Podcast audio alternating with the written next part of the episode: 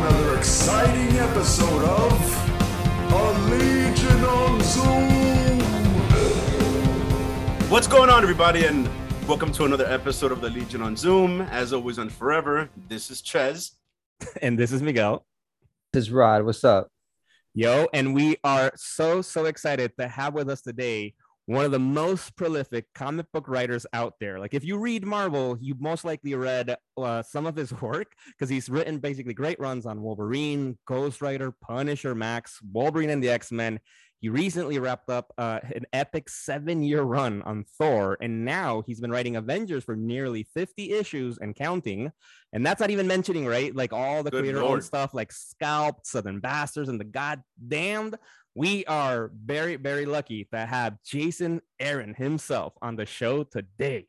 Thank you, Welcome, Jason. sir. Welcome, Dude. sir. Woo! We can have a whole episode just on reading your credits. We have to stop eventually. That's awesome. Thanks, guys. Thanks for having me. I mean, thank you for gracing us with your genius presence. We highly appreciate the time. yeah and and i will say that i think this is would be maybe the one of the few good things that came out of the pandemic that we can do the zoom you know things a little bit more comfortably like that. So how have you been jason? How has the hopefully the pandemic hasn't affected you. Obviously you're still writing awesome stuff. So how have you been? Uh, you know, I, I mean, I think like most everybody else, it's been a it's been a challenging what year and a half now. I don't know. It seems like Yeah. a decade.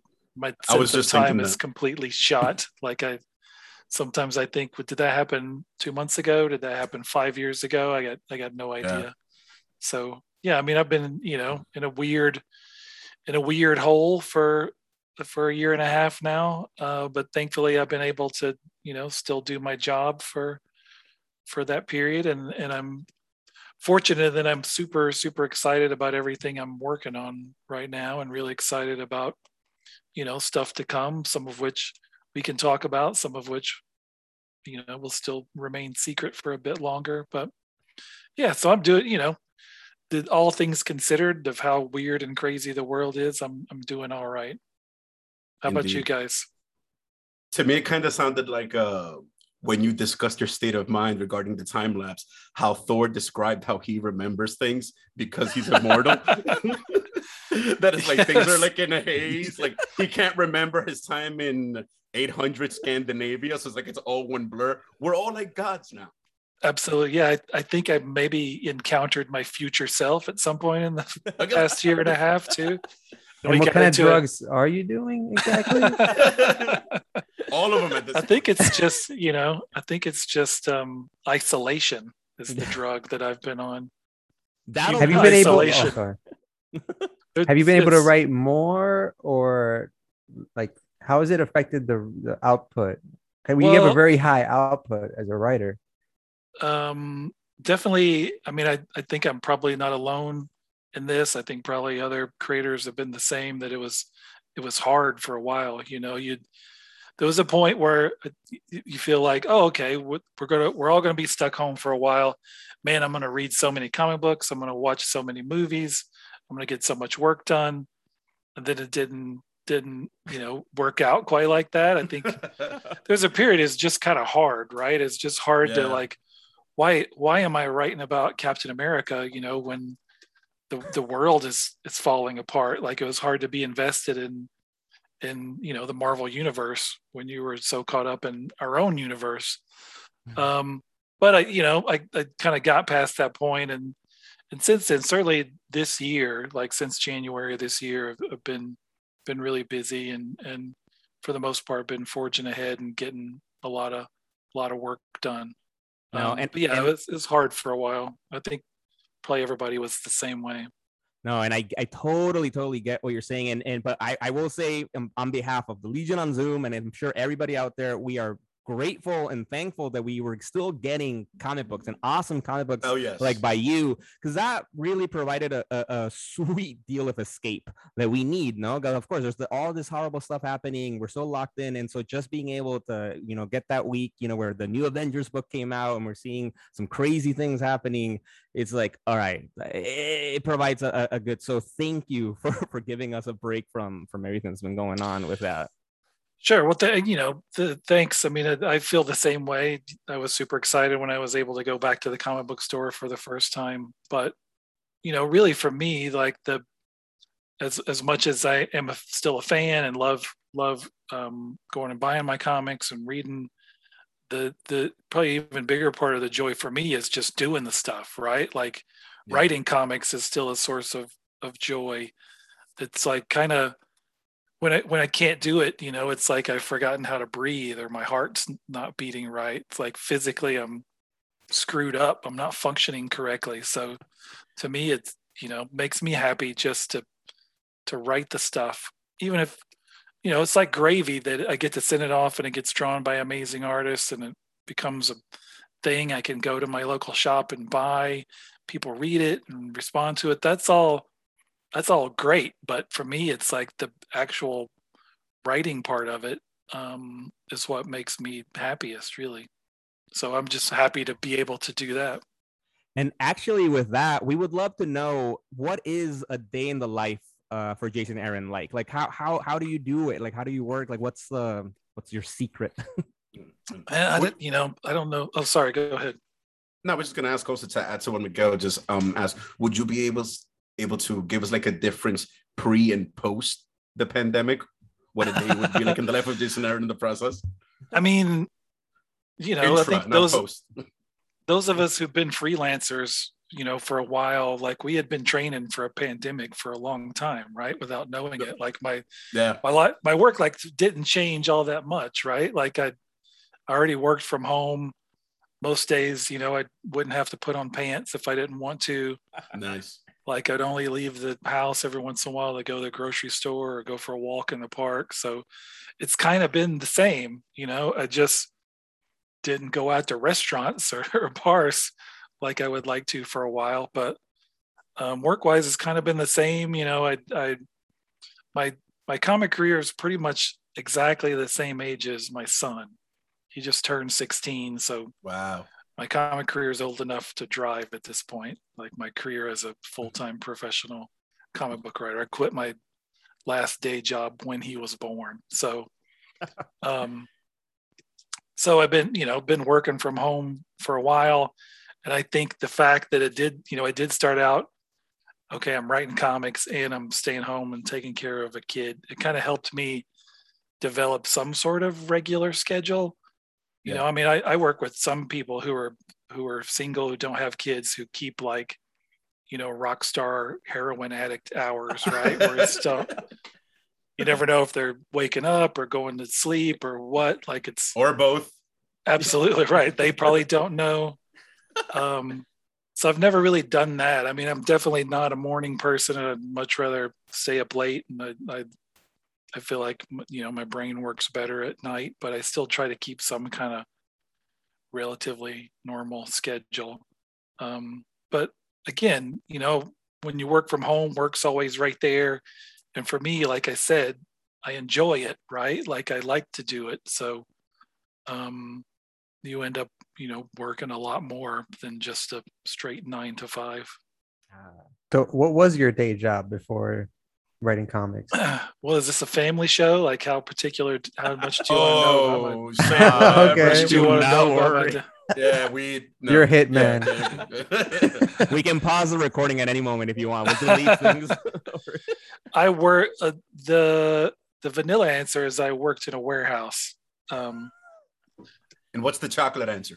it was a warehouse of we'll say adult novelty items. Yes, Ah. let's go. That's what I'm talking about. Um, The American dream. it's not. It was not. It was really very much not. I mean, your your transition was the American dream. It's not working out. oh yes. yes. um, yeah, there was nothing particularly gl- glamorous about it. I mean, you know, warehouse job. You, you Yeah. sort of know right there. It Yeah. just happens to be a warehouse full of sex toys and pornography. Yeah. Um, but, but I think to what uh, what Ches is saying about like the at least the American dream in terms of like you know Yeah, like the transition, your growth. to epic Marvel writer, you know, exclusive Marvel, and then I thinking too about like because I I- I've read some of uh you know your origin story, you know, and heard in other interviews that you, you got your first big break from winning um a, a talent contest for Marvel. Like that's that's insane. That's awesome. That's wild. Yeah yeah it was this weird weird thing you know that kind of um, fell out of the blue. Marvel had, has kind of never done another thing like that you know it sort of happened um, at the time at san diego comic-con and, and wizard world chicago. So i i, I would kind of go back back around then. That was in 2000 2001 i was going to wizard world chicago pretty much every year back then that was kind of the main convention I'd go to. So um, that year, you just you wrote up a synopsis of a Wolverine story and dropped it in a box at the Marvel booth, and that's what That's I did. insane. And it was, months later, I got a call from somebody at Marvel about doing a story. So that was that was my first published really the first comic script I ever wrote. It was a 10, 10 page story, I think. Um, and, you know, for the first time, kind of got my foot in the door and gave me the confidence to feel like, you know, hey, maybe I'm good enough to start trying to take a crack at this because it's what I'd Yep. always wanted to do. I, I just, I, you know, I, I didn't know much. I didn't know what the hell I was doing. I didn't, you know, went to school and got an English degree. I knew wanted wanted to write, but I had no idea Yeah. how to, like, how do I get a job where that pays me? Let alone how do I get a job doing comics? And you know back back then back in the long long ago um you know you kind of had to live in new york city to to break into comics as sort of i was Mhm. breaking in because you know at the before the days were now literally i work with people live all over the world like one the creative team of one book you could have you know four or five countries represented so um now it's it doesn't matter where you live but back then it still kind of did so i had no idea how to go about doing that. Um, and so I didn't know much, didn't know how to.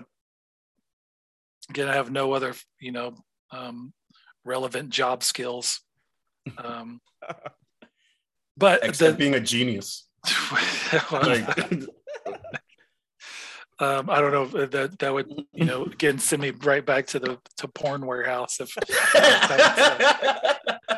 I'd be the most genius guy at the porn warehouse, but getting Um, it done.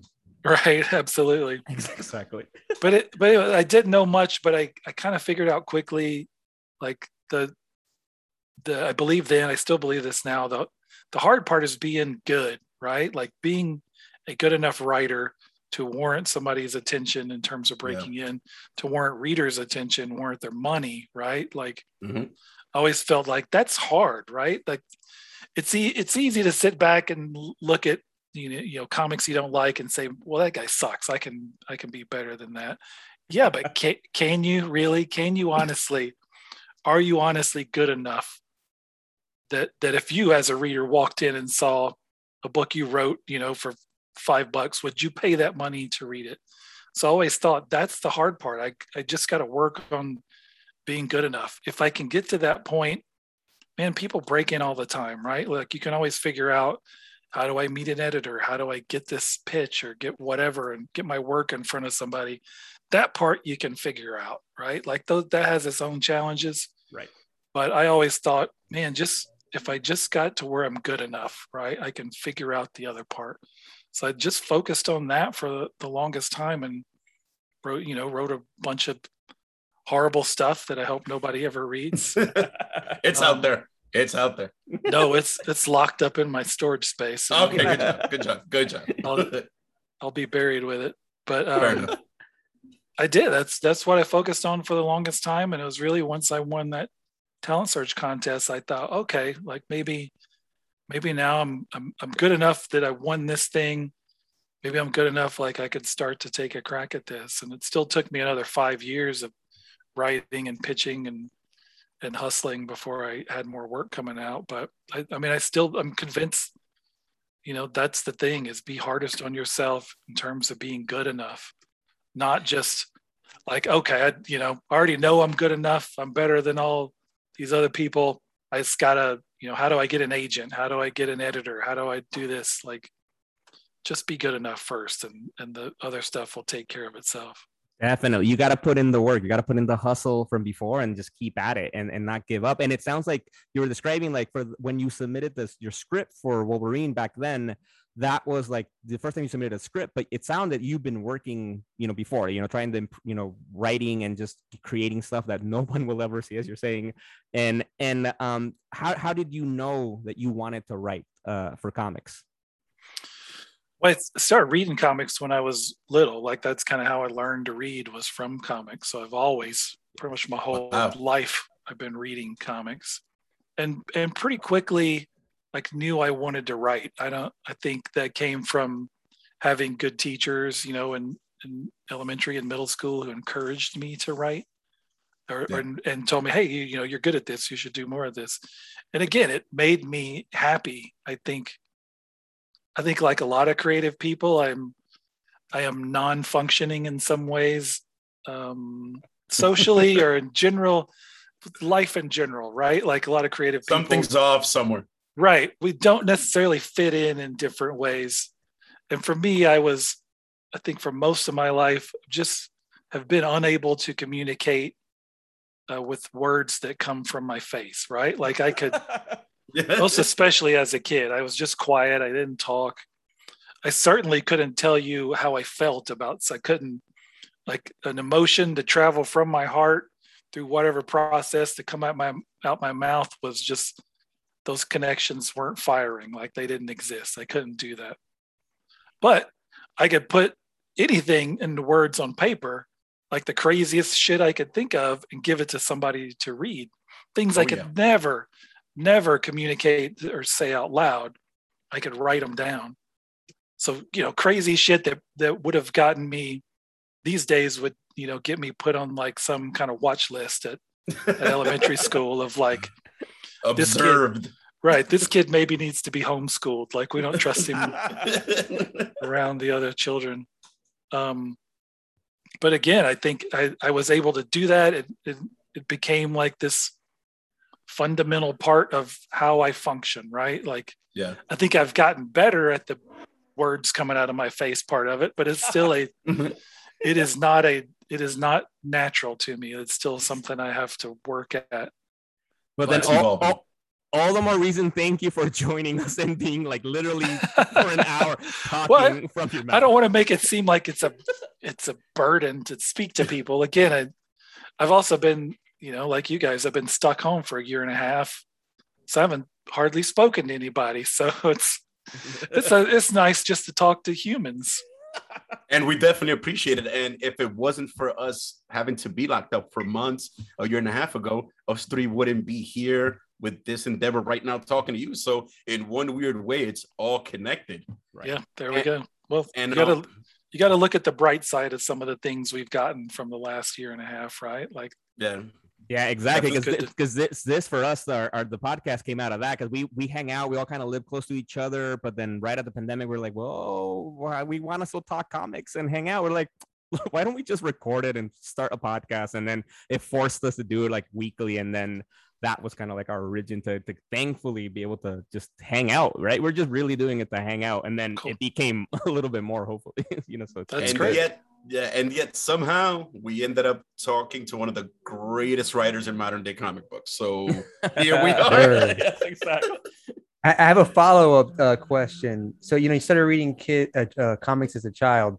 Did any specific writers resonate with you? Like, like, oh, that that guy. You know, I kind of want to emulate that guy's career or something like that. Sure, yeah. Um, I remember Marv Wolfman was like the first comic book writer I, who I knew by name, right? And I think Wolfman and Perez were like the first team. So I was a huge New Teen Titans fan. Nice. George Perez was the first artist who, as a kid, I I could recognize his work, right? Like I'd see a Avengers cover or whatever, and oh, like oh yeah, that's, yeah. that's that guy I like. That's that guy who draws Titans. Yeah. And, and Marv Wolfman was the first writer who I'd started to look for other things he had written. And then, you know, Ti- Titans kind of led me into to Crisis. And then Crisis, you know, was filled with all these characters I'd never seen or heard of. So that opened the doors to other stuff. So really those those two guys um, were in a large way responsible for me becoming such a big comic book fan. Um, and then you know going forward, I remember the first time I read Grant Morrison's Doom Patrol. Um, that was the first the first book I ever read by him. I think I read that before Animal Man. Um, and Doom Patrol just blew my mind. I was like, what the hell is this? Like, I didn't know you could do stuff like this in a superhero book. Um, so, and Grant, somebody that I've, I've remained a huge fan of um, consistently, you know, from, from that moment until, until now. Um, and I, I, I look at his, I've always kind of looked at his career with uh, something to as something to sort of chase after, and that I love that Grant has done such an incredible, diverse array of different kinds of books, right? Like different genres, different everything. Like there's, it's hard to point at like what's a, you know, like the Grant Morrison book, right? I think if you ask five Grant Morrison fans, you get five very different, equally valid answers and the and some would some would you know somebody might say Justice League, right? JLA. Somebody might say a a, a, a work for hire super superhero book. Other people would name one of his many creator owned books. So he he brought such inventiveness and passion to each one of those, right? Like you could tell he wasn't a guy who was just doing superheroes because that was where the you know the jobs were at. Like he he did it because he loved it and then he'd go off and do his own crazy creator own stuff. So I, I think he's the guy I still look to as sort of, um, you know, on my Mount Rushmore. Um, when when my the son my son was born, one of the names I had on my list was Grant. Oh wow, which would have been pretty epic.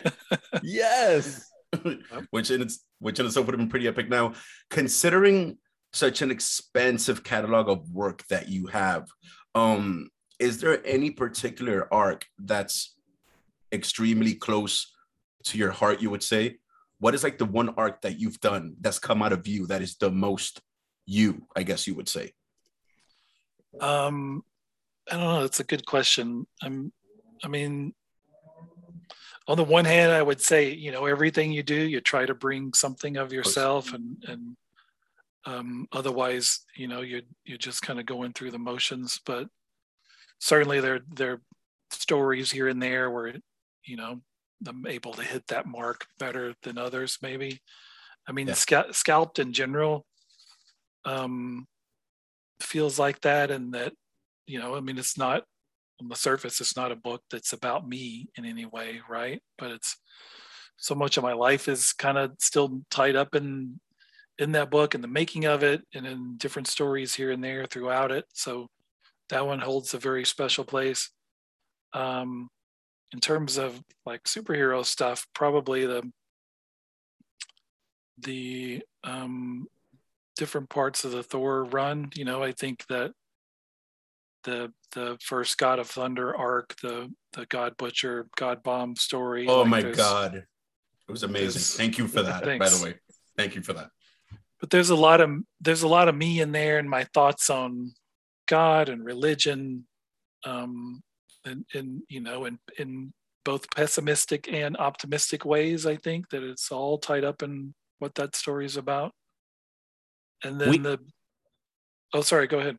No, okay. We actually we're thinking we we have a question about that. Actually, to, to we were saving it for later on the show, but actually, now that you brought it up, I think we, we would sure. love to get your thoughts on it. Yeah, um, it, yeah, it ties in perfectly because uh, I don't know what this is about me as a person, but let's not even dig into that part. But when I was reading the God Bomb arc, it almost it almost felt uh, like a release, almost cathartic to read Gorr's dialogue.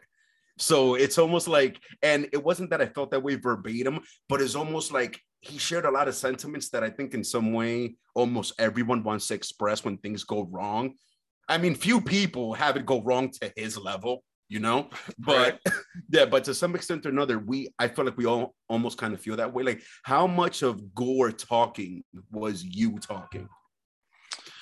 Yeah, certainly the quite a bit. Probably the um especially there there's a scene I don't remember what issue, but there's a scene with like Gorr's son where I think Gorr's son is kind of, um, you know, kind of talking. It's sort of given the John Lennon Imagine song, right? Like in Yeah. dialogue saying, Man, wouldn't it be better if like none of you gods existed? Like, look at how terrible you all are. And we would all be so much better off if we weren't squabbling over, you know, which one of us has the believes in the right God. Certainly, you know, certainly that's very much how I, I feel most every day. Um, and I, I think a lot of Gorr, like the power of it is uh, that you read his origin story and and you you understand like why he's so angry, right? Like you said, he's his life has been horrible and people all around him have always been praying to these gods and saying, you know, we, we just have to trust in them that they'll take care of us. And, Yeah. and then terrible things happen to him. And, you know, he, he, he says there are no gods, right? Like what, why would we believe that there's anything up there? Like nobody's looking out for us. Nobody's helping us. And then he finds out that, oh shit, there are gods and they've just been fighting each other this whole time while he and his, you know, people have been down there suffering and dying. And so I think you understand his rage in that moment, right? Like why he picks up this weapon and kills that first god. And then, you know, I think like a lot of the most interesting villains, he starts out with emotions and thoughts that you can relate to and understand, and then sort of takes it to takes it to that place level. where like, whoa, buddy. Like Like I, I- I wouldn't take it that far exactly myself. Eh, But actually, now with that comment, I think that's great because I've seen like with that theme right now. I've been loving uh, the goddamned. Like I've been, I've been, I'm almost wrapped up right now with the last uh, volume, uh, and I feel there's themes of that in the goddamn. But like as you said, right, right, you know, uh, Gorr is the villain, but now we're actually seeing the protagonists, you know, in Cain in the first volume, and then Jael primarily in the second volume that have that kind of you know and rightfully so of like you know literally several times you know fuck you god you know like you know save your prayers you know the literal words. you know and, a, and a little bit bleak i i feel but, but like in a very realistic way in a way that like I, I believe it like that world they're living in is like is it's well biblical right? It's like what we Yeah. would imagine. And and i feel a little bit of Gorr in there. And and can you tell us a little bit about that? Well, I mean, I think all that all just kind of comes from the same place for for me as somebody who was who grew up in the in the South in a small town and was raised in in the church, in the Baptist church, and grew up with the stories of the Bible. Um, and then, you know, kind of in 1920 or so, um, my that the faith part of the equation for me started to kind of fall apart piece by piece until Yeah. ultimately I realized like I don't really think I believe any of this anymore. So I've been an atheist, you know, at, at this point for um, I guess most of my life, uh, but have remained fascinated by the stories of religion, stories of Christianity and the Bible. So all that kind of feeds into the God damned. Um, it was that was really an idea I had um, when I first pitched Scalped to Vertigo oh wow another thing I pitched them was was what was would basically become the goddamn. Um, so yeah, I mean it's I've I've always kind of been fascinated by that you know that pre-flood period that the idea of this the pre-flood world where Oh yeah. it's like humanity is so pretty new and fresh but things have already gone so completely off the rails that god's like well screw this we just kill everybody and let's try it again start over Reset. right and the, and you know the, the part of that is that you're talking about a, a world where the presence of god is real right like the the people who live in that world are not looking to the sky like Gorr was and wondering like is there a god up there Right. they know they know it because sometimes he walks around and they hear voices from burning bushes and that like it is is a world where there's no doubt about the fact that oh yeah there's a god up there and he made us he made all this Yeah. yet they still reject him you know right to his face right like that's Yeah. that's not me embellishing like that's what that world was right like that's what it, the bible says it was As far as we know. Yeah. right i don't and when i say as it was i mean clearly i you know i yeah, of course. I don't I don't believe that part, but for the sake of this story, I you know I do. That's the world that that it's set in. So I've always been fascinated by that world, and to me, it always seemed like a, a great setting to basically do, you, you know, dark crime stories, which is what I feel like the goddamned is. Is is both. It's a crime story, and you know, Guéra and I doing a follow up to Scalped, in some sense. It is also about my love of caveman comics. Um, you know, I'd, I'd love the days when we would get, you know, Devil Dinosaur and Joe Kubert's Tor and all these kind of books about um, cave people running around with dinosaurs. I, I loved those comics. Um, so I kind of wanted to do that mixed up with the crime stuff. And then, you know, it's also sort of an end of the world story. It's like the very first end of the world story. Um, so that's really the genesis of no pun intended of the goddamned pun very intended Right. very intended and if you, you you know like you said the first arc focuses on Cain as the man who invented murder Right. um, and and a very different sort of portrayal of Noah. And then this the second arc is a completely different place within that same world, different group of characters going through a very different sort of trial. Um, these young girls who are who are part of this sort of secluded uh, nunnery up in the hills who realize kind of what the dark secret of the place is and want to get the hell away from it. Um, and then if you, by the time you get to the end of that story, you see there's a, you know, it connects back to the first one. So the, really, the whole idea of the goddamn is just to do different stories within that world um, that I, I think will still build towards something. But within that, you know, we could kind of do whatever, right? Um, Yeah. As we, you know, the rains start to fall more and more, we build towards what happens then. And is there anything you can tell us about the next stage of the goddamn? Since you, you know, a few months ago wrapped up the the last arc. Yeah not you know not nothing i'm i'm ready to talk about just yet. Certainly i, I know what that is you know again it took us worth took a us, shot. took us quite a while to get that second one done. You know I, I hope if you if you look at those pages you can see why and that Yeah. Guéra really did i think some of the best work he's ever done in his his long career. Those um the pages that the Virgin brides are just really really breathtaking to me. So um you know he he's working on something else right now. I've got other stuff i'm working on. We're definitely come coming back to that. Again the idea is kind of always you know the goddamned is not just sort of one story we're telling chapter after chapter. It's a lot of different stories that will fit together. So it's something we could keep doing a long long time or something we can wrap up shorter. We'll we'll just sort of see. It's um this next year for me um, will be kind of a pivotal one when I'm still trying to line up the different pieces of um, in terms of my uh, Marvel stuff and my creator owned stuff. Um, still trying to fit those different pieces together, and part of that will be kind of figuring out where the goddamn slots in. It won't be the it won't be the next creator owned book you see from me um, but it, but believe me, it is it is coming back.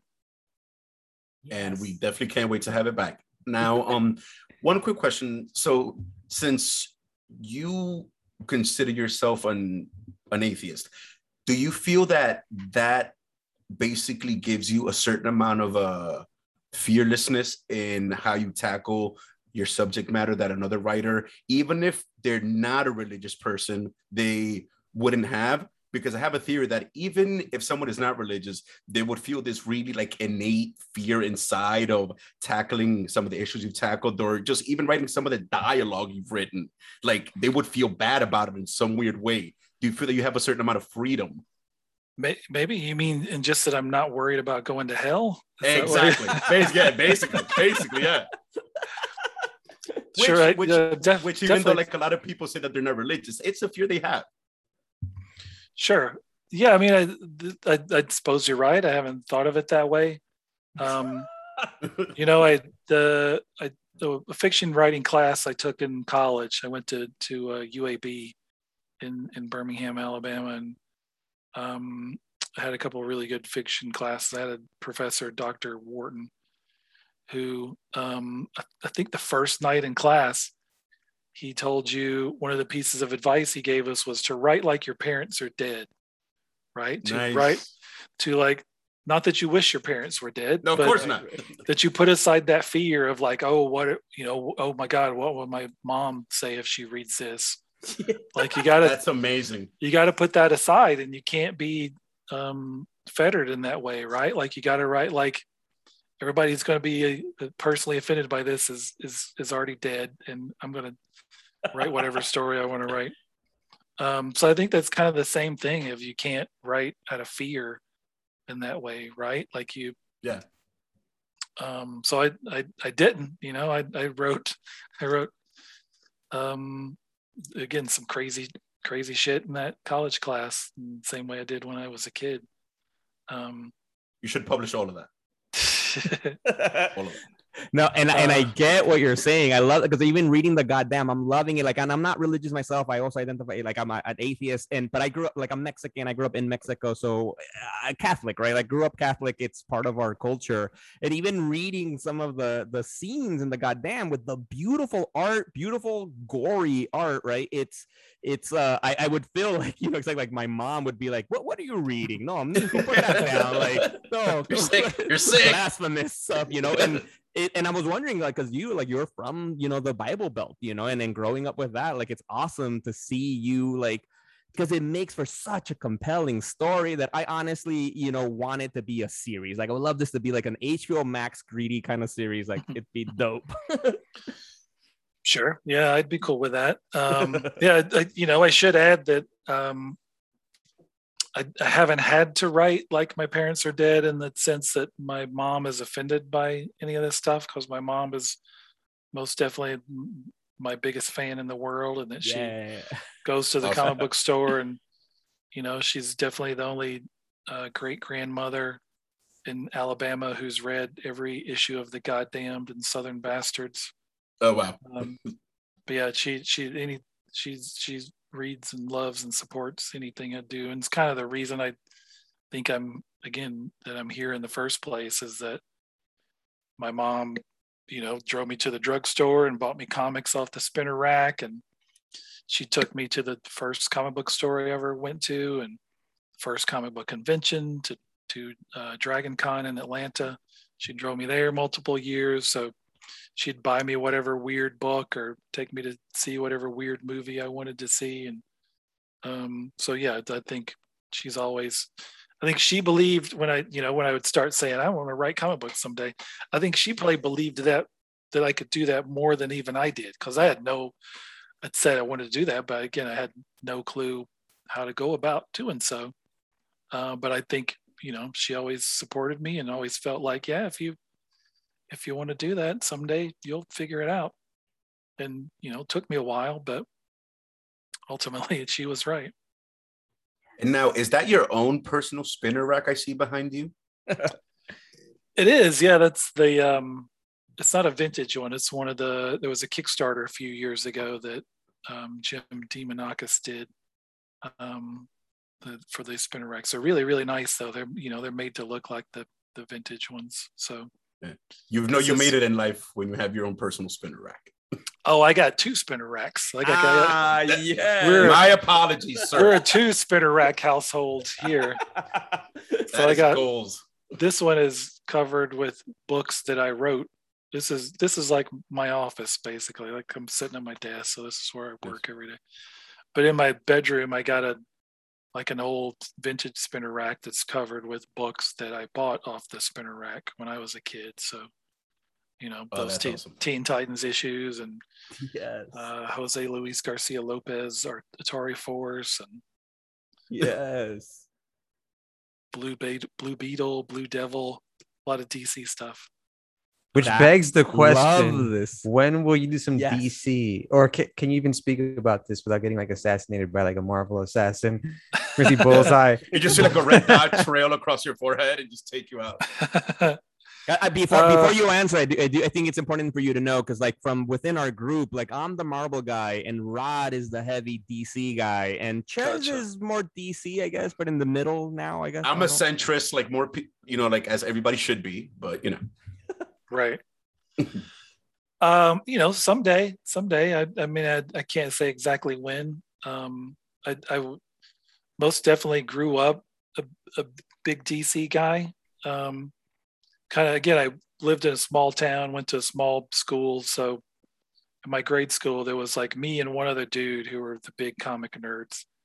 And he was a marvel guy he was a big x-men spider-man guy so he and i used to get into heated arguments where i'm telling him, you know, the Teen Titans were absolutely way, way better than the X Men.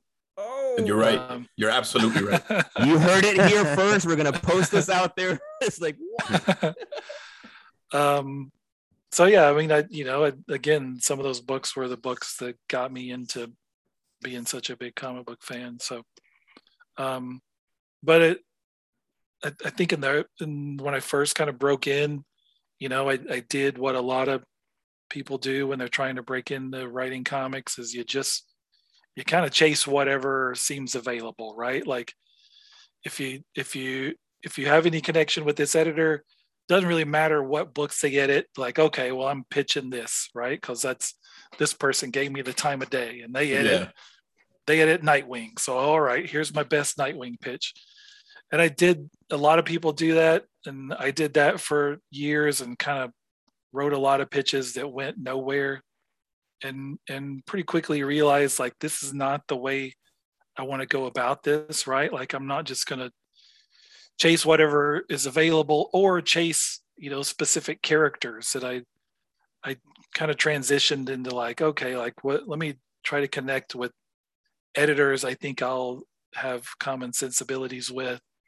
And then it's like what like what's available, then I'll sort of figure that out as opposed to just chasing stuff. So that's kind of always the way I've done my career is that you know, I wasn't a huge Thor fan really before I had the opportunity to do Thor. And um so it's never been about like well you know i love the teen titans i really just want to write the teen titans or man i got this briefcase full of spider-man ideas i just want to write spider-man. It's kind of about what feels right at you know at that moment in in life um so if you know someday i i wouldn't be surprised if that moment finds me doing dc stuff but um i've been i'm still exclusive to marvel for for now have been since I think 2008. I think was when I signed my first. wow. Wowzers.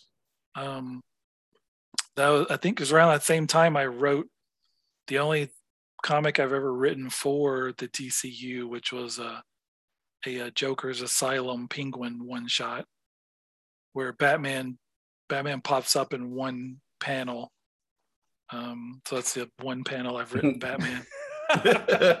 Um, I think, but I will take advantage of that, like right, to, to, to talk about your current work on Marvel with the Avengers run, and I think you've had at least a sort of chance to write, you know, for the Marvel Justice League with Squadron Supreme, you know, and recently you just had this awesome, awesome Heroes Reborn run, w- Yeah. which one of the things that I love the most about the Heroes Reborn uh, run was that you had uh, each issue right was focused on each member of the squadron supreme so like it gave you a chance to really write nighthawk which is you know like sort of batman-ish right a character so how was that for you? And if you had to put you know squadron supreme versus the justice league who would win and why? Um, well, No in, ter- in ter- terms of first part of your question, um, yeah, I mean that you know I think sort of goes back to what we were talking about initially of just coming out of the worst part of the shutdown and the pandemic and all of us sort of holed up in our homes. Um, you know the comic industry shutting down for a period of time like coming out of that when i first kind of um, was getting back to work uh, heroes reborn was the first thing that i wrote. And i think that was you know very much about me sort of grappling with difficult times and and you know dark times the, for the world, for me personally, and just feeling, just wanting a return to joy in a lot of different ways, right? And so I, the, I mean, the Heroes Reborn was kind of something, an idea I had for a long time that I knew I was building towards, but I think um, the way it sort of fit with that moment in time made it uh, kind of even more special to me. And then I think you can see a, you know, again, a thread back to that, to me being that kid buying books off the spinner rack, you know, in the drugstore. Yeah. Um, and, and what sparked in me about, about those, about the characters and the, the, the bigger world and everything that, that helped make me a, you know, comic book fan for, um, you know, almost 40 years at this point and all that flowing into me being someone who loved to write and wanted to write comics. I, tried to pour all of that into Heroes Reborn and do something that was a celebration of uh, uh, of these characters in a very specific kind of world.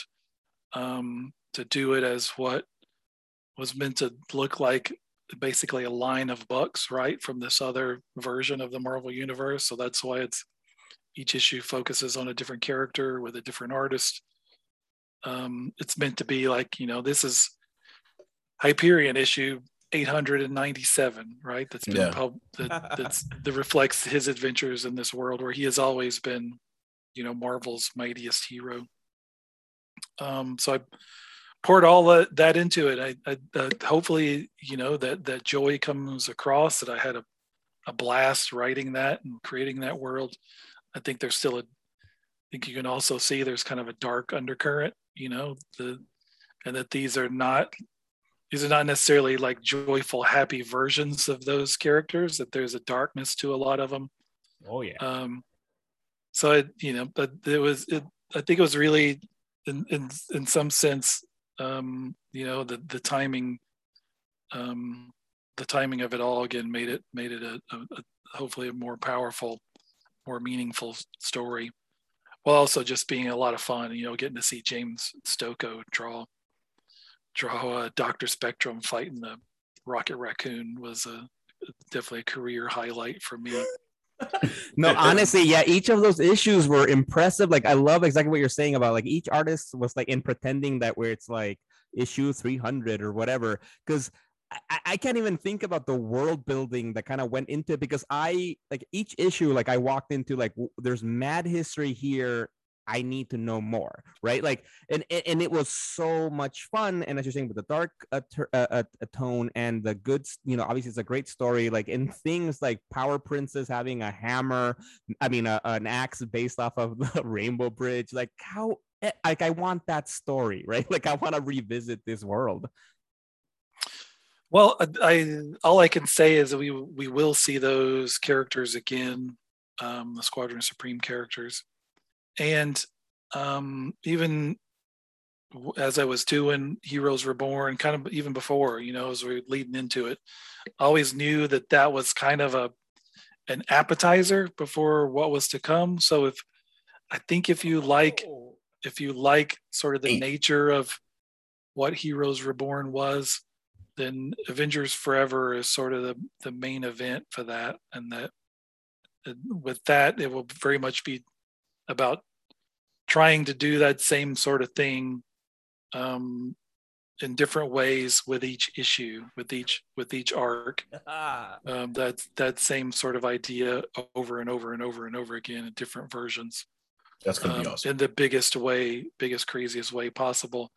With all that, also building um, in conjunction with the other Avengers book, the the two of them kind of um, interlocking in some way and building towards um, the story that is to come. Probably, you know, this time next year, somewhere late, late next year.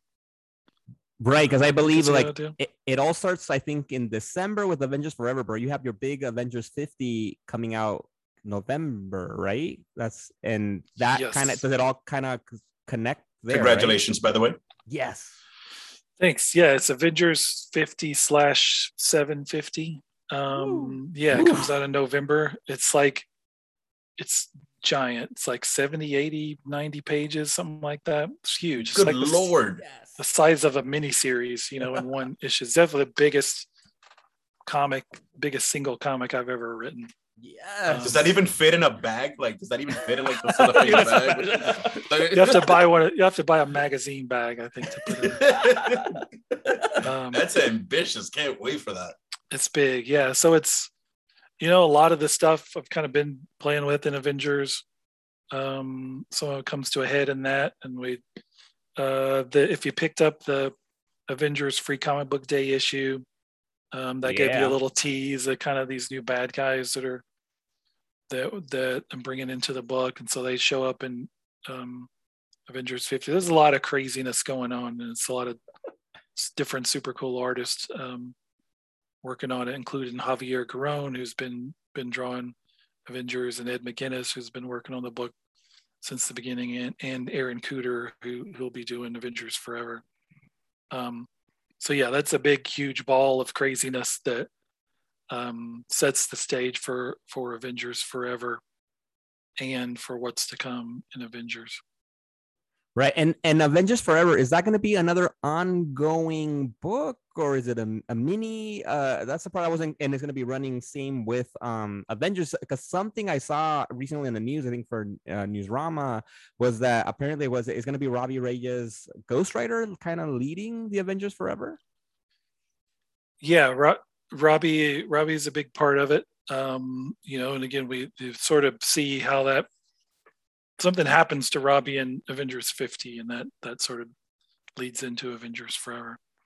Um yeah they're they're, they're both ongoing books you know it's, it's basically with avengers we've been doing you know 18 19 issues a year most years.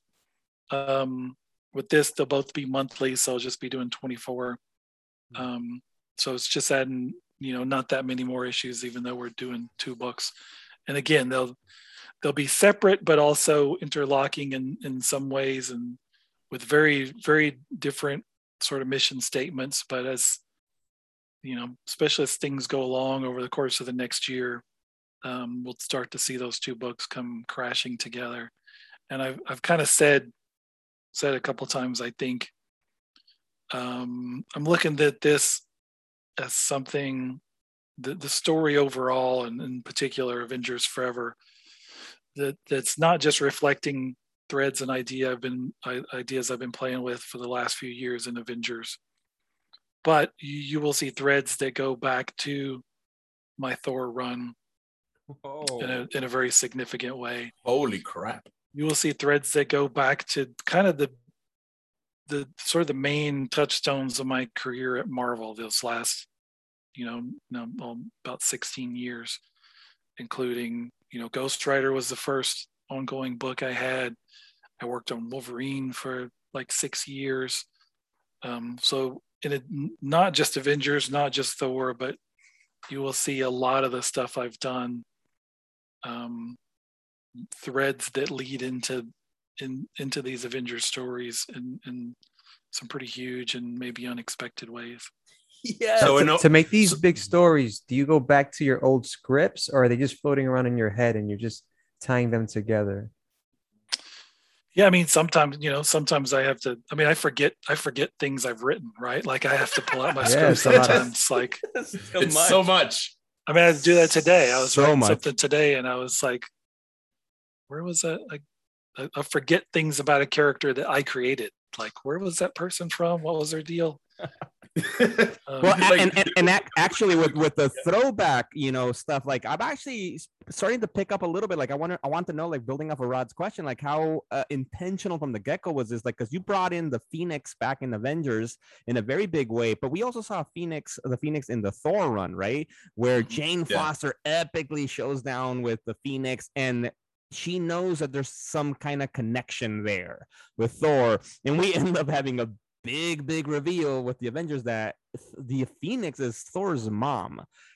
And so, like, that's awesome. Like, how, was that from the get go? You knew you wanted to get to that point, or well, you know, all I can say is I think um, you can look back something like that, like you're when you're talking about the the Phoenix stuff. Yes, I think you can look back to again years ago stuff I did in Thor, right? Like Yeah. exactly that of of Jane Foster, you know, asking Thor like, "What what's the deal with you and the Phoenix? Like, did you did you guys used to go out? Like, did she could tell like there's some Right. kind of there's some emotion here I don't understand, right? And it had been established in multiple places that, um, you know, not just that there was this prehistoric version of the Phoenix, but there was a love affair there between that character and Odin. So some of this is like, you know, you can see building blocks that have been there for, uh, you know, five, six years, right? Like over the course of multiple different books. Um, and uh, yeah, some of that, just in general, I- you know, I've I've I've enjoyed doing that of building to toward building towards stuff over the course of a long period of time, and I, especially by the time I started doing Thor, like feeling like I had the confidence and sort of my place there that I could do that, that I wasn't going to get fired tomorrow, that I could lay tracks that would take me a while to pay off, right? Um, and so, you know, I, I don't want to make it seem like I am some master tactician where it's all sketched out on the walls. Like sometimes it is in some It seems like it. That's exactly Well, what it's good. like. Well, then I'll just stop there.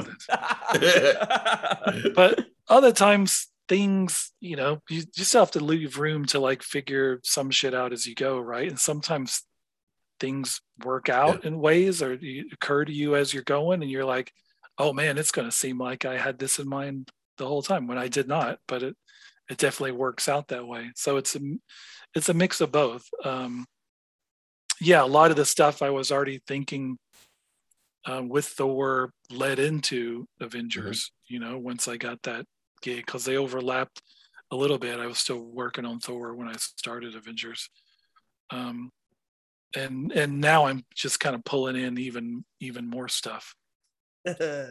So in a way, it's kind of like your own story god bomb because you're bringing everything from the past all the way to the future in the present. It's like your own story bomb, which is an amazing concept. That's awesome.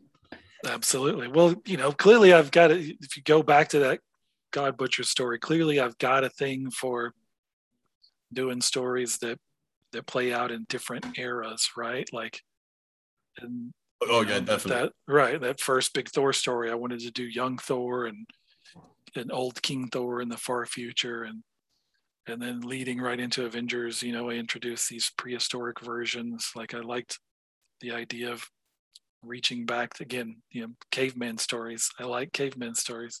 Um, so clearly, that's a thing I like to play with, and I, you know, plug another one of my books. I think that goes back to my love of of Conan and how I first discovered those Robert E. Howard Conan stories and and you know the very I think chronologically the first well, in terms of publishing the very first Howard Conan story anybody read was Phoenix on the Sword which was a King Conan story. So you first introduce this guy Oh. and he's the king of Aquilonia and then later you go back and oh he was this barbarian who stumbled out of you know Cimmeria in the north and was a thief and a pirate and all this. But when you read those stories like you, you know they they weren't told in in chronological order right? Like they jumped around to sort of all different parts of his life. So i that always that i think was what pulled me into the character of just again getting the scope of this epic life that he was living.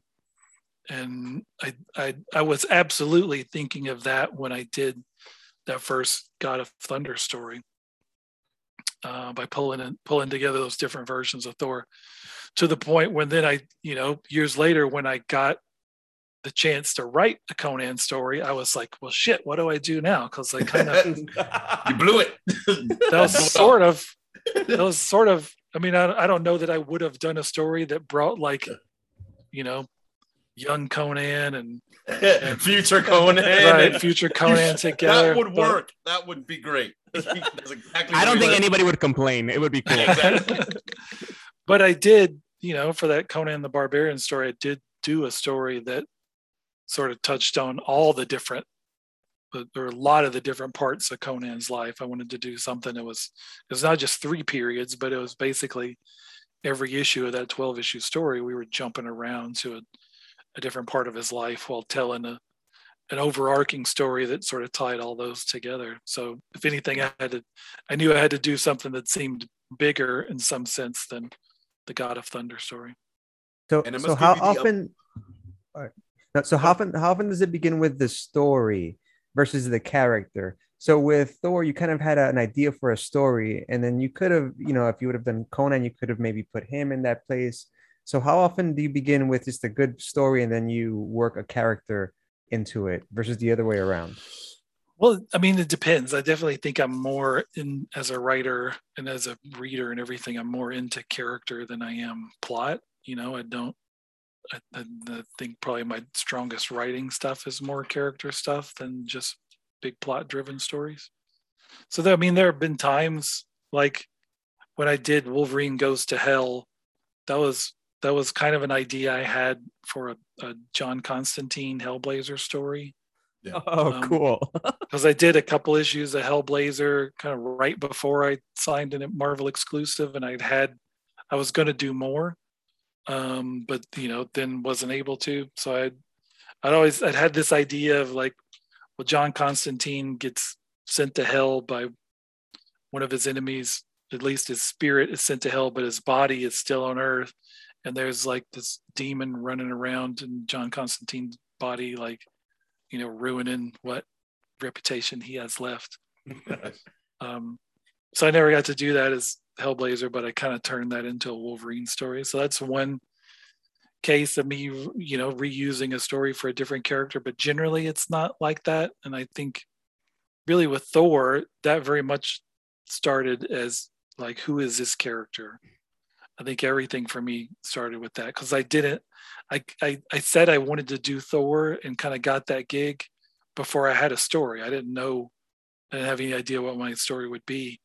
And again, Wow. wasn't wasn't the world's biggest. I hadn't read that much Thor stuff, so then Yeah. I, I sat down and started, you know, from the beginning. I'd, I'd never read any of those the Wow. the the, the original Kirby Thor stuff.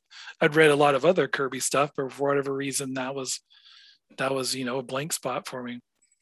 Um, so I think figuring out, you know, what okay, what do I think is cool about Thor, and then how do I relate that, relate to that, or bring something of myself to that.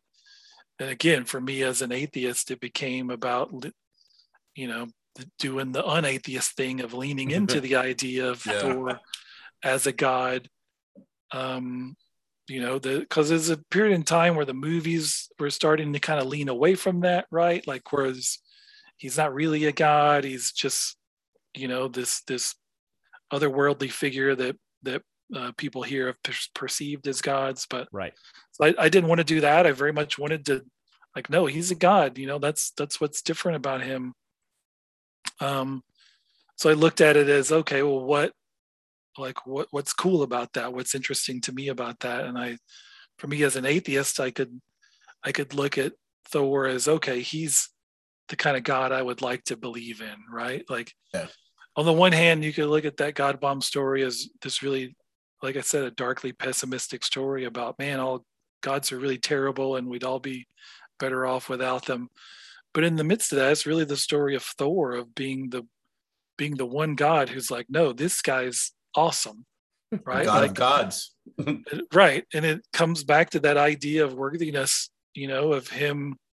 I'd, I'd, I'd love that idea of him waking up every day and looking at at the hammer next to his bed and he doesn't know and until he picks it up he doesn't know if he'll be able to right? Because Yeah. there's always that doubt of like that question of uh, well like i know i was worthy yesterday but i said it there before i went to bed but does that mean i'm going to be worthy today? So i think it's that question that that makes him the hero that he is. It makes him the god that he is.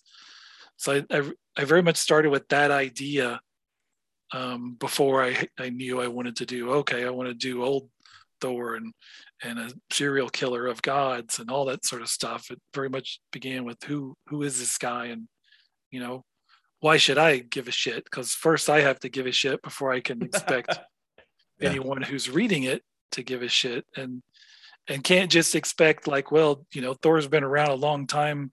Clearly people have read a lot of Thor stories. Everybody knows who he is and what his deal is. Like I, think you can't ever go into any story like that. You gotta it's gotta be in the page, right? It's gotta like show me, show me, show me why I should care about Yeah. this character, what makes them interesting or exciting. Don't don't ex- don't assume I I come to the party with that knowledge.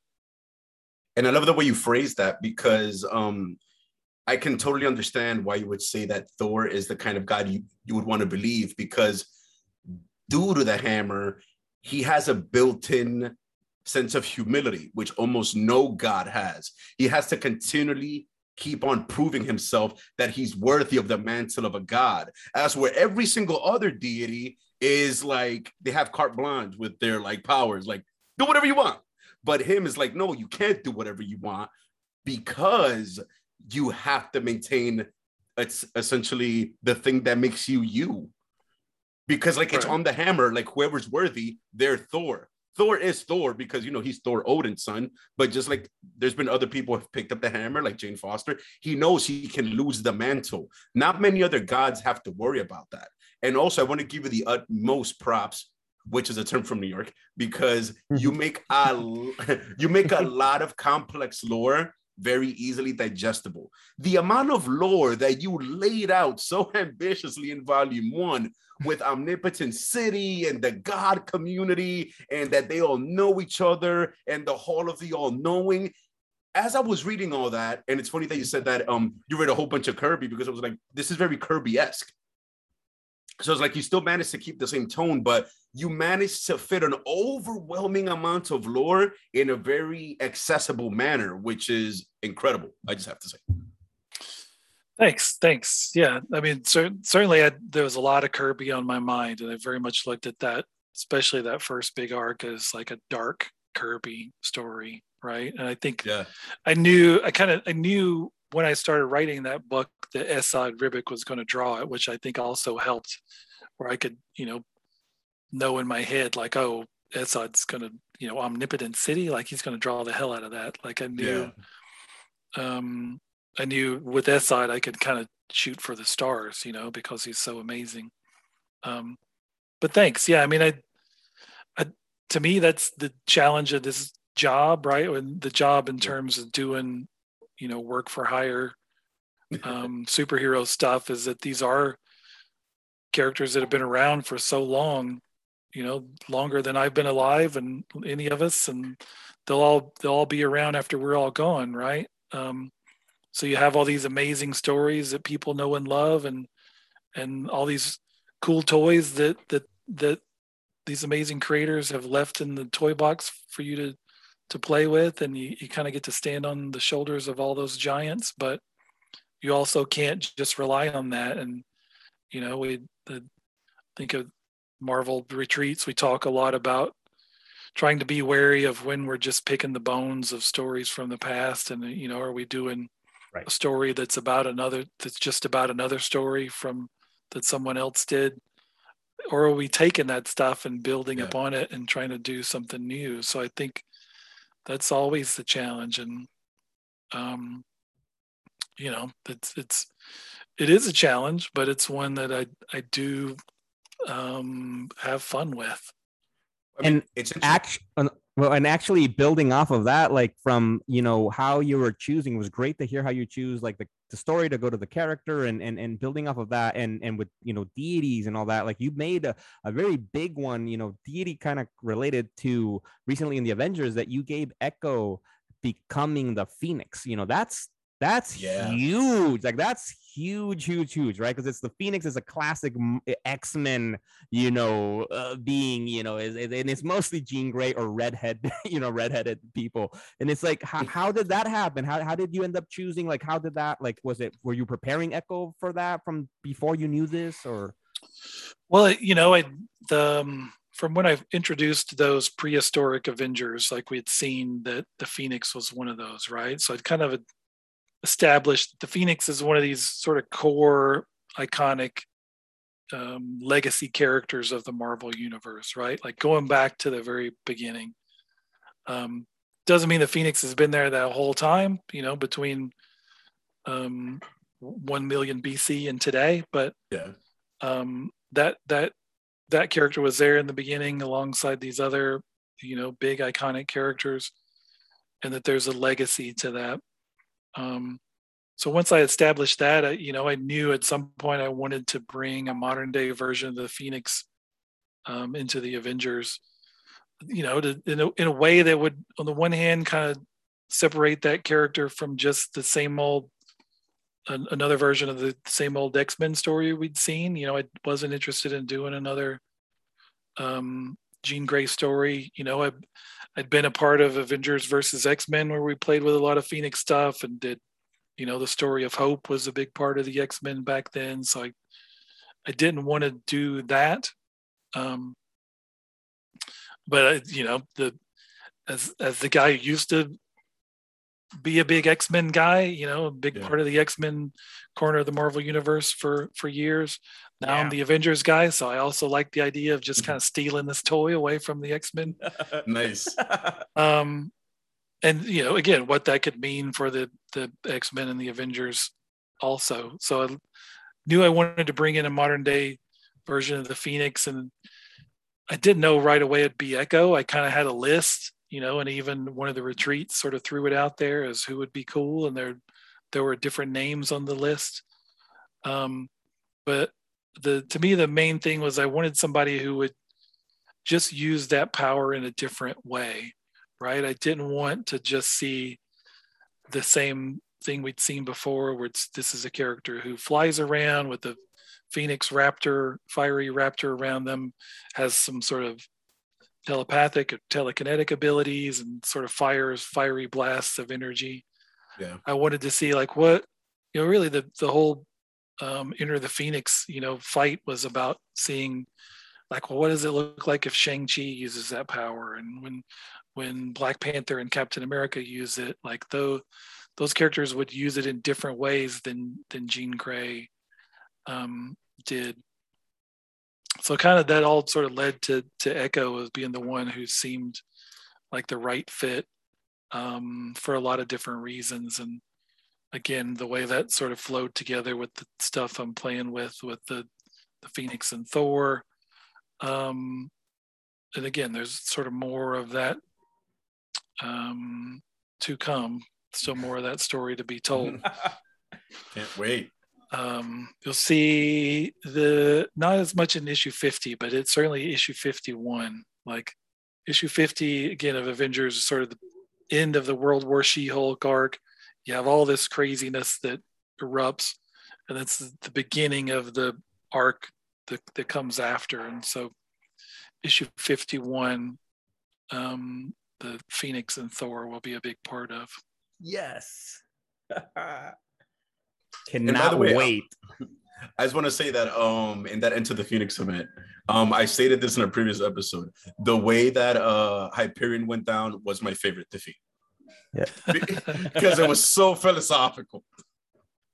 Thanks. Well, yeah, you know, it kind of fits with the again the the version of that character I'd already established and that we saw in Heroes Reborn, where just that idea that his mind would be expanded to such an extent just seems horribly, horribly un-American to him.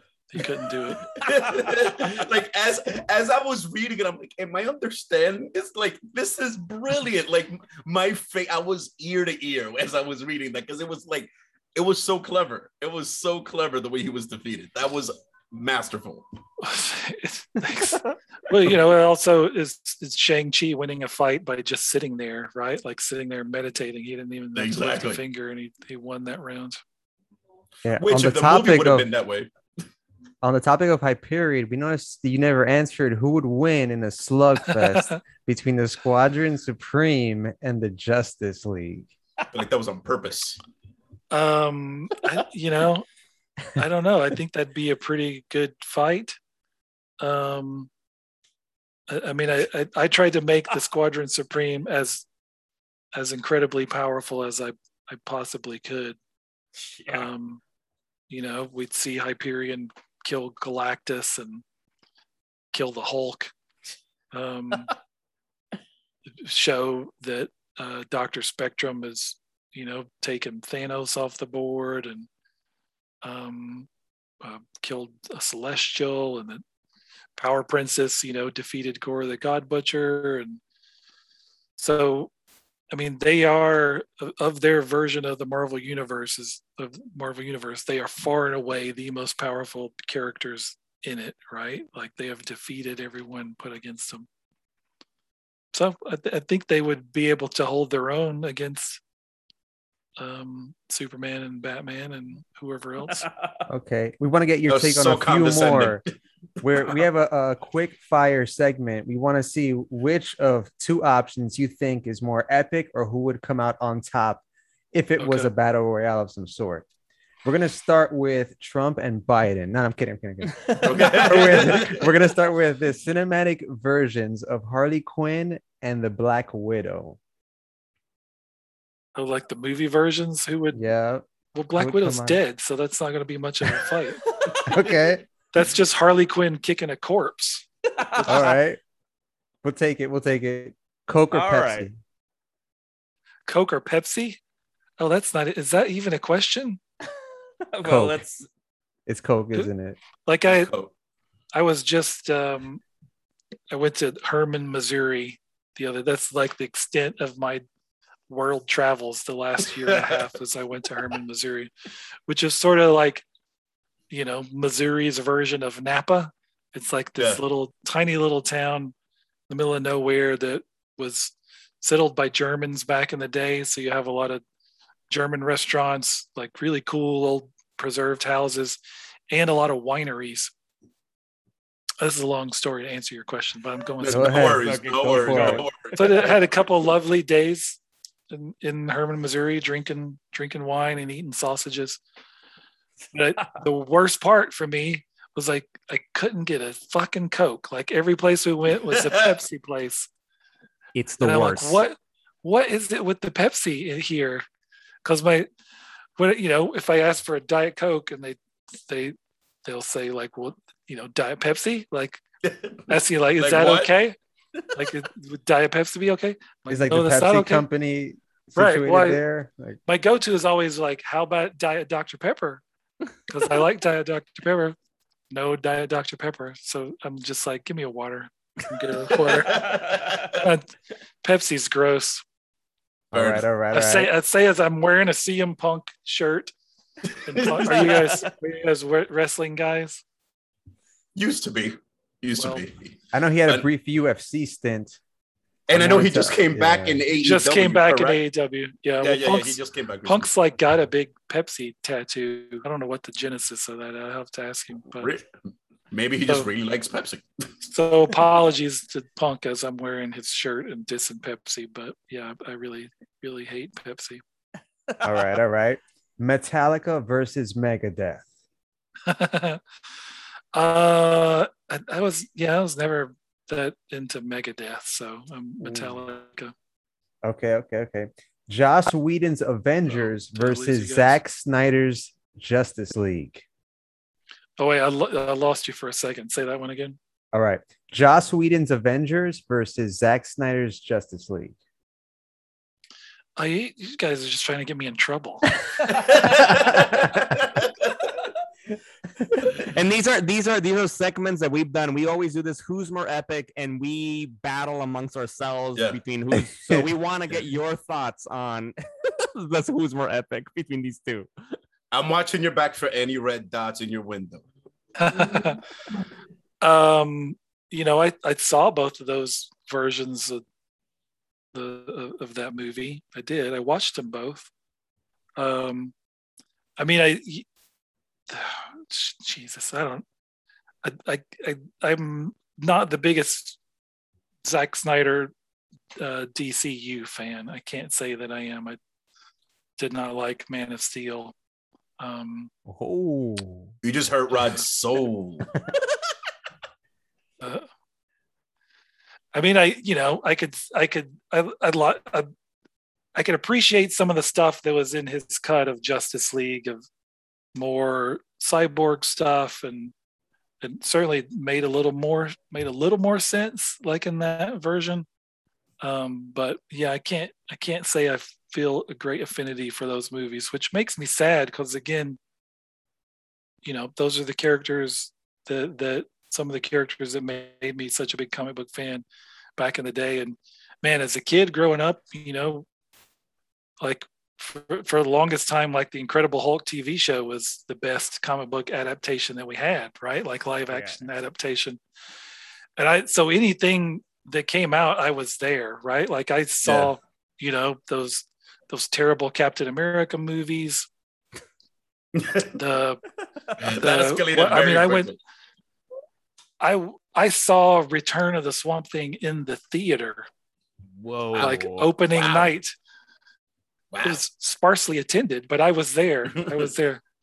So I, I mean, anything, anything comic book related, no matter how terrible I knew it was going to be, I was there. I felt like it was my duty to go and support support it, right? Like hoping for the day when we'll get better versions. One day. We did. I was man, I saw the first Tim Burton Batman movie I saw like twice that week, you know, it, it came out. Um, so the if I could go back then and tell that tell that guy who was standing in line for Batman, like someday there's a Batman versus Superman movie that's going to come out and you won't even go see it in the theater. I would have been like, I'd have been like, get the hell out of here. You're crazy. Like that's you lie, sir. You like lie. I'm the guy who went to see Return of the Swamp Thing in the theater. How am I not going to go see Batman Superman? But I did not. I did not see it in the theater. Wait, so to, you so, saw so it, to at, but you eventually saw it. I, I have seen most of it. Okay. So, so, to, so to put it in perspective, what you're saying is that Return of the Swamp Thing is better than Batman versus Superman. I don't know if I would say that. I will say I I will say I saw one Fair in the enough. theater and the other I did not, but I I can't I I think I am equally uninterested in revisiting either one at this point. I will say that. I can hear Rod's soul crack. Yo, Rod Rod loves Snyder and all things DCEU. Uh, but but he'll he'll cry when we're done filming. Don't yeah. worry. Well, hey, uh, well, I'm I sure will... there's a Marvel rep off camera somewhere over there telling you what to say. Like, no, Cue we cards. don't like anything DC. say well, this. um, I will I will say so. I'm not just trying to crap on Zack Snyder. Like I, what was the name of the the zombie movie he just did on Netflix with Batista? Army, Army. of the Dead. Army of the Dead. I liked that. That was fun. Yeah, that was pretty fun. I did. I thought it was weird how how thoroughly uninterested Batista's character was in like all the other guys he brought with him who were like dying one by one. He seemed had just, way more character. Yeah, just like not even looking back, just like full speed ahead. um, but yeah, I, I, thought that was I thought it was really really fun. and and on the topic of movies, and before we wrap up, because uh, we don't want to take too much of your time though, but but you you you have you know we're talking about movies we've talked about your amazing Thor run. We have to ask, like, how does it feel that awesome elements of your Thor run are going to be made for the movies? You know, we're gonna see Gorr, the God Butcher, played by Christian Bale, which, like, like, how does that? Natalie Portman, Jane Foster, Thor. Like, how how's that for you as a creator? And then, um, are you involved uh, to some degree, or can you tell us that? Uh, you know, I mean, it's of course it's super exciting. I'm excited to to see what they do. Um, you know, excited to see Taika's version of that that story. Um, uh, I, I always take the same attitude. I think with anything of mine that's being adapted in whatever sense. Like, I just want to see that that that person, that creator, do something cool with it, do their version of it. I'm a huge fan of Taika Waititi. Um, you know, doesn't need to be exactly what I wrote. Um, like the the book's not going anywhere. You know, like yeah, anybody will be able to go back and like I did my version of it. There it is. So I'm super excited to see his version, to see Christian Bale's version of of Gorr. Yeah, that's that's really super cool. No, I'm not involved. I mean, you know, the um, Kevin Feige is pretty much my boss in some sense these days, and he's mm. more, you know, more um, overseeing the the comic part of things. But still, you know, I, I mean, I, I know a little bit more than than anybody else about what they're doing, but I'm like the the wires don't really, you know, cross that way in terms of I I would be great if we get to the point where there is more interaction and in the you know, it's, I mean it's I think it's really cool to see how much stuff the studios pulls from the comics, right? Like Yeah.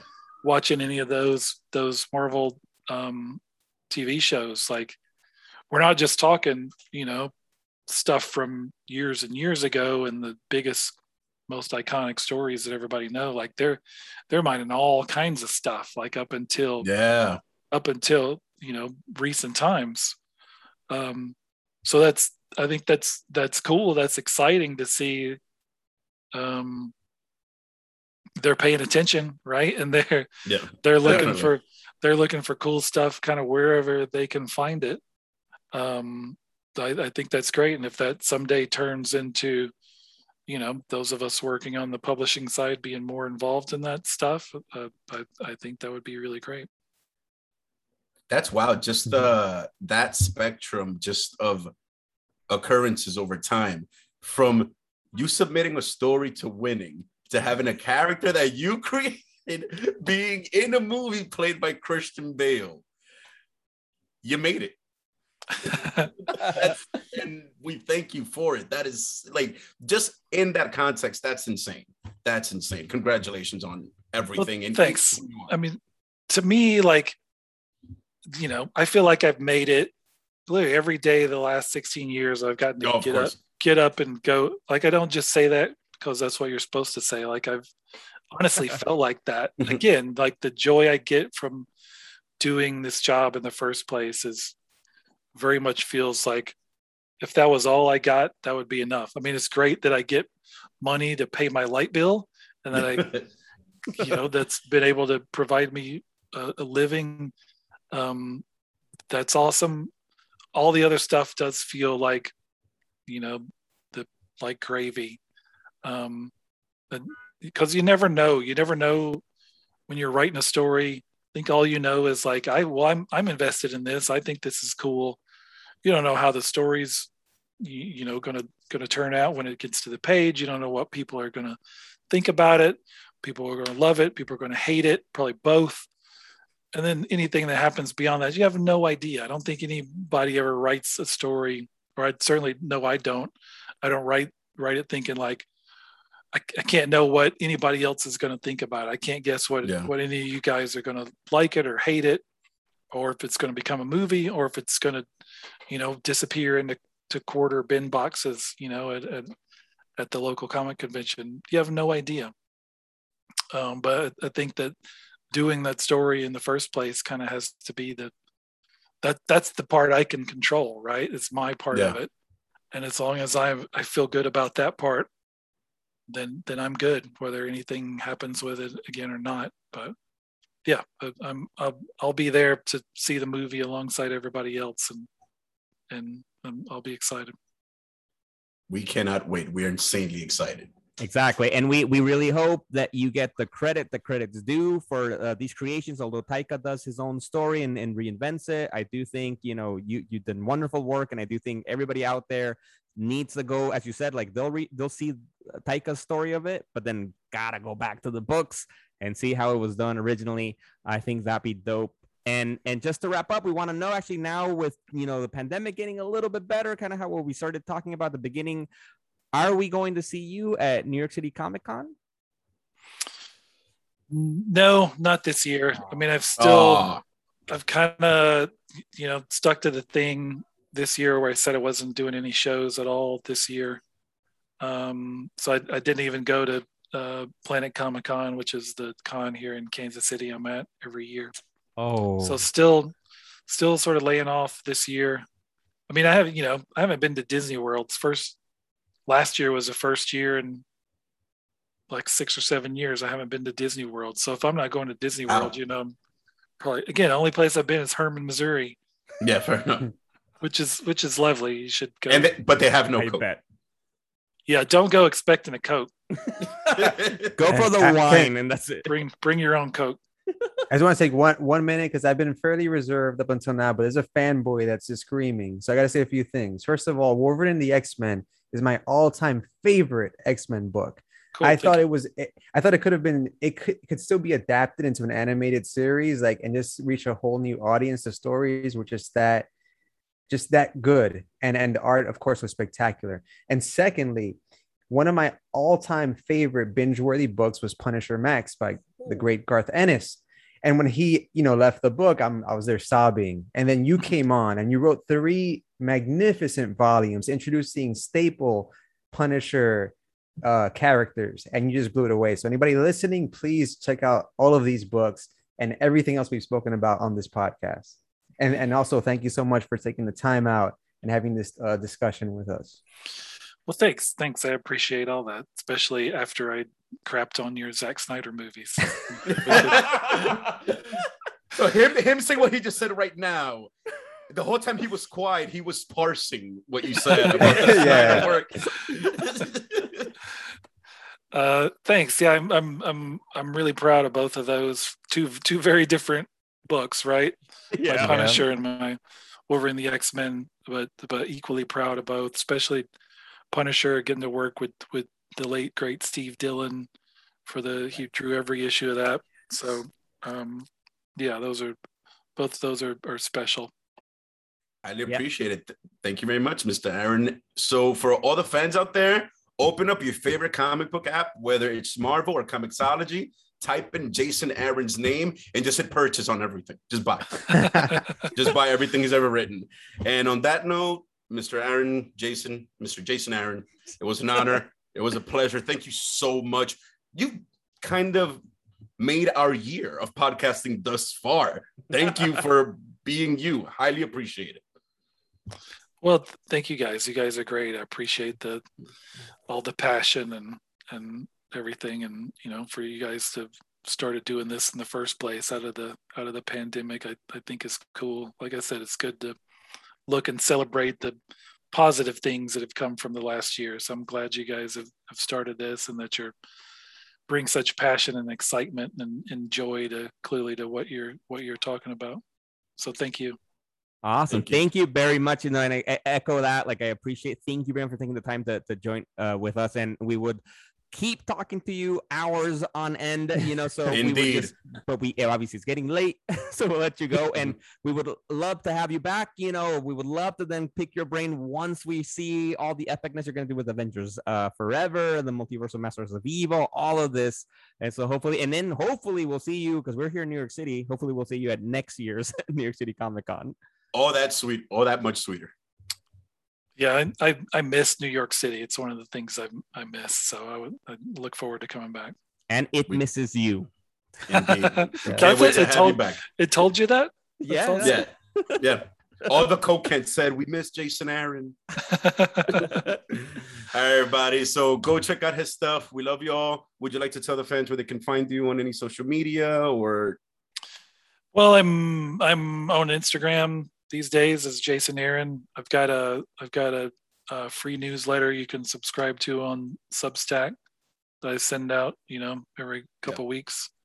Um, those are the main. I'm still on Twitter, but sort of hanging on by a thread. So I think Instagram and Substack are the best places to find me. And I've got my own uh, website out there too. So I'm I'm easy to Google. awesome? So go look him up, folks. And on that note, this is Ches. Yo, this is Miguel. This is Rod. Peace. Deuces. Thank you.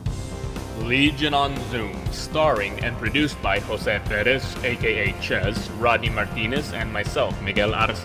Click subscribe on wherever you get your podcasts and leave us a review on Apple Podcasts or shoot us an email at legiononzoom at gmail.com. And don't forget to follow us on social media at Legion on Zoom.